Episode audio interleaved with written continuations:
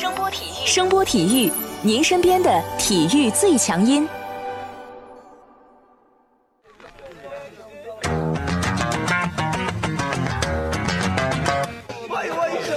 Yo yo, it's boogie time, so come on, let's swing it, alright? 看 NBA 风云，聊 NBA 故事，这里够有趣，这里够专业，没错，这里就是大话 NBA。I be the show, make a room, shake it, shaking it down. I be the nigga with a high profile. Everybody come on, we be the shakers with a crazy style. And then shocking the world, cause we the flow, shake his speed, make us walk in the city. 欢迎大家来继续收听我们的大话 NBA 节目，我是有才哥。大家好，我是小老弟。在说今天的正事儿之前呢，咱们先祝福一下刚刚宣布退役的托尼·帕克。随着法国小跑车的退役，叱咤 NBA 十多载的 GTP 组合呢，算是全部退休了。帕克呢是 GDP 组合里面退役的最后一个人，应该说整个 GTP 组合承载着我们很多球迷啊，特别是八零后和七零后啊两代人的对 NBA 的一个青春印象。我们都知道这一天终究会到来。既然帕克选择了退役啊，我们希望他在退役之后呢有一个美好的生活。同时呢，也感谢帕克作为一个篮球运动员，在他的十八载 NBA 生涯为我们带来了无数精彩瞬间。从此，NBA 江湖再也没有石佛拿着腰刀坐着跑车大杀四方的这种场面了啊！不管怎么说吧，祝福帕克帕克的退役呢，其实让我联想到另一件事儿。一年前，帕克离开马刺，他离开有一部分原因是因为当时帕克批评了莱核心不愿意出战，说自己也是这种伤，为何也能出场去打球？确实有这么一回事儿啊！去年季后赛嘛，马刺打得那么艰难啊，当时人们都在不断的期待这个莱核心回来拯救世界。后来呢，帕克出走，也普遍是认为啊，马刺为了续约莱核心的一种姿态。但是呢，莱核心从头到尾也没有复出。在休整了一年之后，看看莱核心现在重返赛场啊，在这个总决赛里面为球迷不断带来惊喜啊！估计很多球迷现在都很欣慰，小卡是健康的。但同样的剧情在 G 五的比赛里面却发生了悲剧，KD 复出之后啊，再次受伤。抛开这场比赛的结果啊，杜兰特的腿伤在没有完全痊愈的情况下登场，我觉得这已经超出了一个运动员的正常范畴，而且这次受伤的严重程度很有可能去影响到他今后职业生涯的一个方向。在杜兰特复出之前啊，其实有各种各样的声音和猜测啊，包括媒体、球迷的意淫，还有各种从队友以及对手渠道传出来的一些八卦和猜想。但杜兰特在 G 五的登场，不但让一些非常狗血的谣言不攻自破啊，其实也让我个人对他是非常肃然起敬的啊。先不说总决赛的事儿，杜兰特这种超级明星顶着伤病上阵，本身就冒着巨大的风险。首先，很可能造成受伤部位的二次伤害；其次，如果伤病加重，无疑会影响到他的收入以及影响力啊！毕竟打球是他的工作，是他的职业啊。但很不幸的是，这次杜兰特受了新伤，而且是跟腱。表妹活生生的例子就摆在这里，而且之前还有柯大侠的例子。这两个人在受了跟腱伤病之后重返赛场，他们的这个表现都有很大的这个下滑啊。所以说呢，杜兰特的职业生涯因为这次受伤，突然之间。出现了很多未知的东西。关于这次杜兰特的复出啊，目前很多的说法都是认为，就是勇士队内对他进行了施压，而且呢，队医是告诉了科尔，杜兰特不会因为参加比赛而加重他的伤势啊。当然了，也有人说杜兰特是顶不住了外界舆论以及球队目前战绩的这个双重压力，选择了铤而走险，想为自己争一口气啊。抛开球队一比三落后的这个因素啊，我觉得杜兰特受不了这个键盘侠的舆论压力啊，是很大的一个原因。本来他这个人其实挺敏感的，再加上他比较直来直去，其实他很单纯一个人啊。你从他爱跟这个球迷在网上经常互动，你也能看出来啊。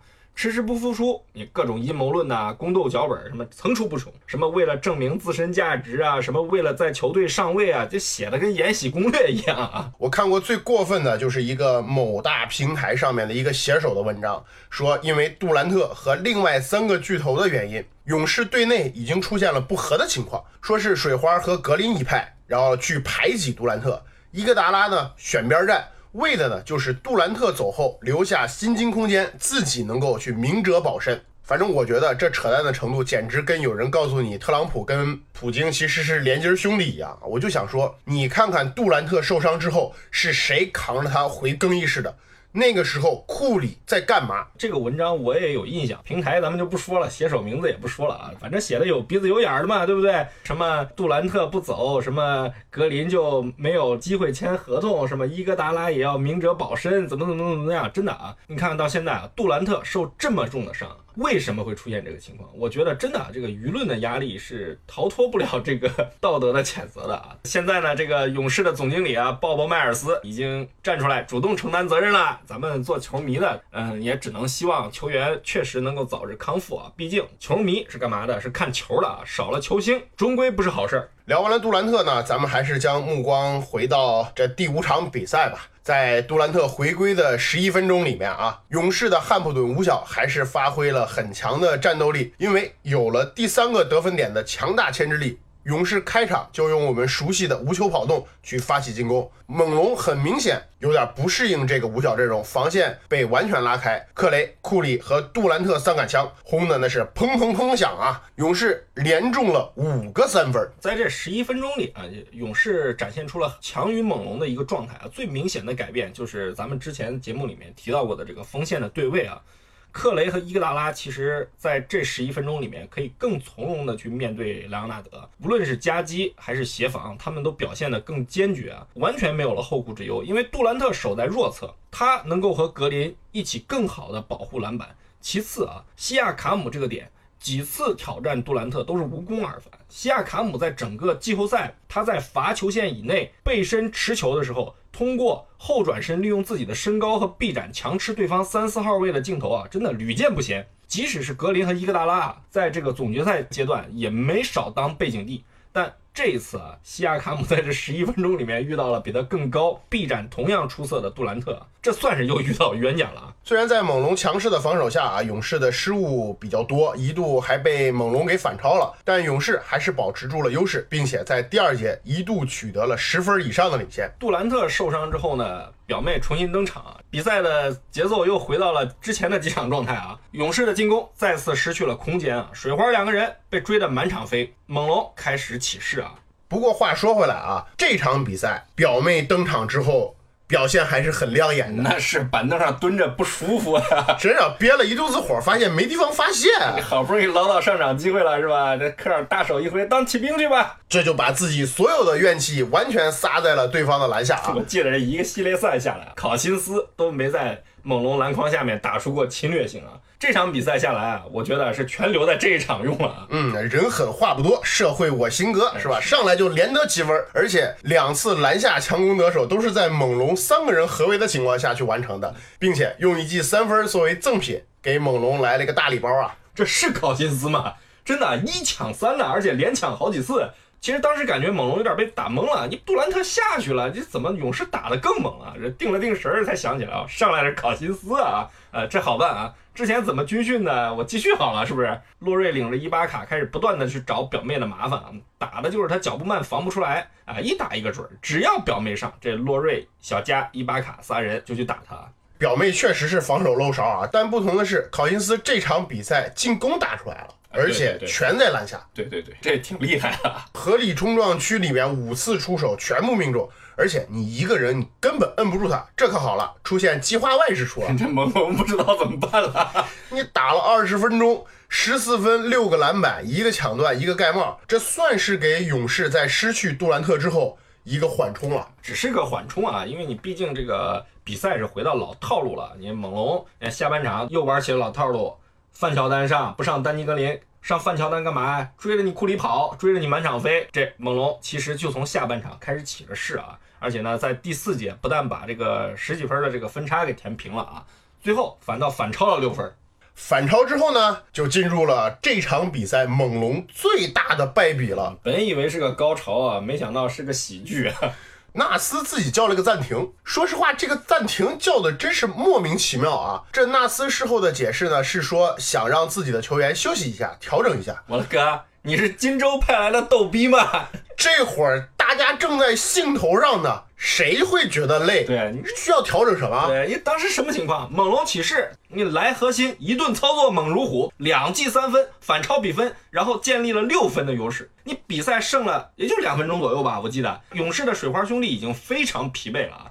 库里在下半场被范乔丹追得满街跑，已经出现了这个投篮技术的变形啊。这时候你说谁最需要休息？当然是勇士了呀。对啊，你谁的气场更猛？这明摆着是猛龙嘛。场上五个人加上板凳上的那几个人，眼眶的形状，我估计那会儿都是奥布莱恩杯了吧？那是你让兄弟们冷静冷静，这好比土匪进了村了，你让他们冷静冷静，可能吗？真的啊，这个暂停叫的着实有点让人觉得有点扯淡，有点扯淡，有点扯淡。你是歇了，但是勇士也歇了呀。呃，咱们说句马后炮的话啊，当时那个局势肯定会有人说啊，你不叫暂停，科尔也很可能叫暂停。那咱们说句带如果的话，如果这个暂停科尔叫，而且他叫晚了几秒钟或者几十秒钟，那会是一个什么结果？当时还有一个情况是，勇士因为之前的一些情况，他在最后时刻的时候只剩下一个暂停了。他不敢叫，当时的比赛时间还有两分多钟，对不对？对啊，你后面发生什么情况大家都不清楚啊。你这好你替他叫了一个暂停。对啊，然后一个暂停回来，是不是？你猛龙的员工在忙着布置什么庆典？库里和克雷两个人忙着干嘛？他忙着连得九分，三记三分，哎，把比赛又给打回来了。结果嘛，你大家都看到了是吧？勇士一分险胜，坚强的活了下来啊！总决赛打到这个份上，真的已经没有什么技术和策略能去改变比赛的走势了。你除非出现像杜兰特这种级别的运动员去参战。会去撬动整个战局的天平。那么双方现阶段拼的也就是意志力了，看谁更渴望去赢。对，我觉得啊，你打到现在，大家的轮转阵容都已经缩得很短很短了。包括这场比赛，考辛斯都差点没有机会上场。要不是说出现了这个意外情况，你很可能轮转阶段勇士用的就是博古特跟这个鲁尼球员的状态。不会出现太大的起伏。啊对于这场球，其实你不能说猛龙打得不好，你只能说勇士抓住了那一线生机，赢下了这场球啊。当然了，看球的朋友们也肯定会说这场球的一些盘外因素啊。对这场球，其实就像上一期节目小老弟我大嘴一张说的这个事儿啊，确实有一些是吧？这个关于裁判的因素啊。你既然说到裁判了，来说说吧。就是上下半场的这个尺度，我感觉有点不太一致啊。有些球吹的莫名其妙，你像这个第二节啊，克雷还是洛瑞啊，我忘了一个三分啊，被防守人打了手臂啊，没有吹。你说这么明显的一个投篮犯规，怎么能不吹呢？那我明白啊。然后在第二节末端，小卡的一个超远三分被扑上来的人直接打到手臂上了，也不吹。这些事儿真的有点让人看不明白啊。而且呢。最让人看不明白的是，一会儿帮猛龙，一会儿帮勇士。嘿，你这仨哥们儿，你们到底谁帮谁？谁收了钱，谁没收钱？说清楚啊！真的。嗯，这上期节目嘛，这我说了，这老美肯定要做了加拿大球队啊，你这是必然的。实际上，在最后关头啊，也确实出现了这个裁判帮助美国球队的哨子。大家看到的那些争议哨，其实我个人觉得啊，吹的都不能算黑啊，你比较黑的，其实在。第四节两个看着不太明显的吹罚，第一个就是表妹的那次补扣了。对对，其实当时你发现没有，裁判第一时间就判了干扰球，而且呢，你从后来的慢放，你是不是觉得你能很清晰的看到球的一边儿就那么一丢丢，虽然不多，但是很清楚，还留在这个篮筐的圆柱体内。这表妹干扰球没什么好说的嘛，但立刻就有裁判叫停了。还找了这个回放中心的人不停的看啊，最后连贾维都跳出来了。看了那么多次之后，回放中心得出一个什么结论呢？这个球必须以裁判的判罚为准。其实这个从规则上来讲啊，回放中心做的一点都没错，他们确实不能去改变这类判罚。但是我想问一下，我们用眼睛在电视机上或者电脑上都能看出来的判罚，你回放中心看了那么长时间，你看不明白个一二三？你是想让美国队多歇会儿？第二啊，居然连个建议都没给，而且在最后呢，是第一个做出判罚的那个裁判坚持了原判，面上你一点挑不出来毛病，面上看人家很严谨。但是如果第二个裁判想帮助美国队呢，这就很不好说了嘛，对不对？为什么在第一个裁判那么坚决判了干扰球之后，你非要去看录像呢？对不对？你可以说我严谨，但如果通过观看录像，这个球正好还出了圆柱体。其实就差那么一寸一毫的一个距离，如果改判这个球有效了，那么当时球的走势会是什么样呢？可惜就差了那一个边儿。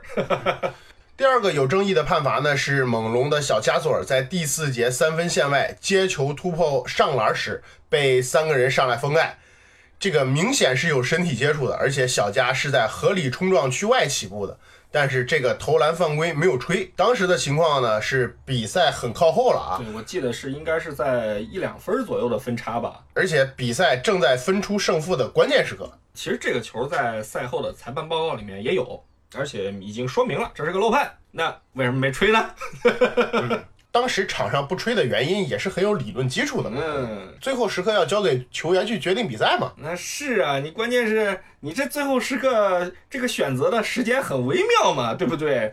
如果这个球吹了，是不是？哎呀，这个剧情好像又要反转了。哎，你这个腹黑理论学习的很成熟嘛。所以说嘛，这这我就觉得嘛，这裁判这这这美国人嘛，对不对？你想从我这儿拿冠军没门儿。当然了，有了勇士球迷可不认同你这样说法啊。哎，这场比赛什么猛龙罚球比勇士多，还有包括克雷的犯规啊什么的，还有小卡的走步啊什么都没吹。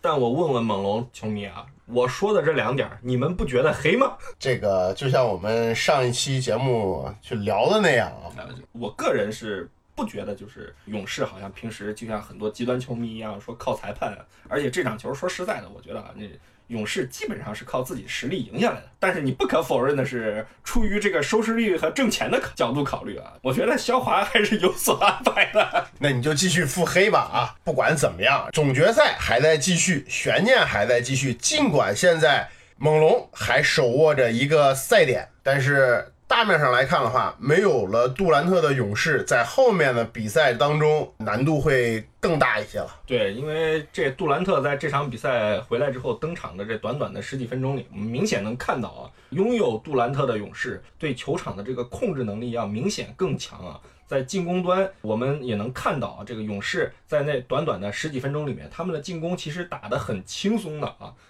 克雷和库里这两个人都获得了大量的无球的空间啊，为什么？就是因为杜兰特的强大的牵制力起到了作用啊。那现在已经没有杜兰特了，勇士后面的比赛该怎么办呢？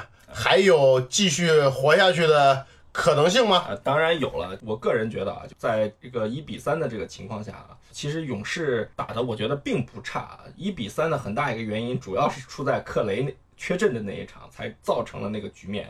而且那一场对库里的消耗实际上是非常非常大的。但不管怎么说吧，勇士现在还活着啊。作为勇士的球迷，他们应该感到高兴。只要还有机会，他们其实都还有翻盘的可能啊！而且很明显，我觉得这一次啊，猛龙是在最后时刻出现了那么一丝的松懈，最后就导致了这场比赛的失利啊。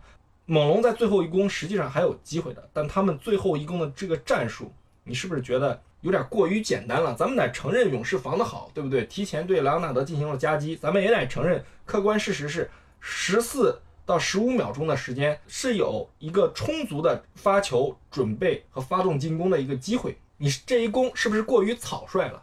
或者说你的选择是不是有问题？你的战术是不是有问题？我觉得真的不是对手没给你机会，只是你没抓住。这也就是为什么 G 五勇士可以拿下这场球的一个直接原因。不管怎么样啊，我们还是期待着第六场的到来，看看是勇士把比赛拖入抢七呢，还是猛龙在湾区夺得队史上的第一个总冠军呢？周五早上，咱们一起要么迎接这个卫冕冠军成功在一比三落后的局面下把比赛拉到抢七，或者迎接 NBA 一个新王的诞生。好，那这一期的大话 NBA 节目就跟大家聊到这里，感谢大家的收听，我是有才哥。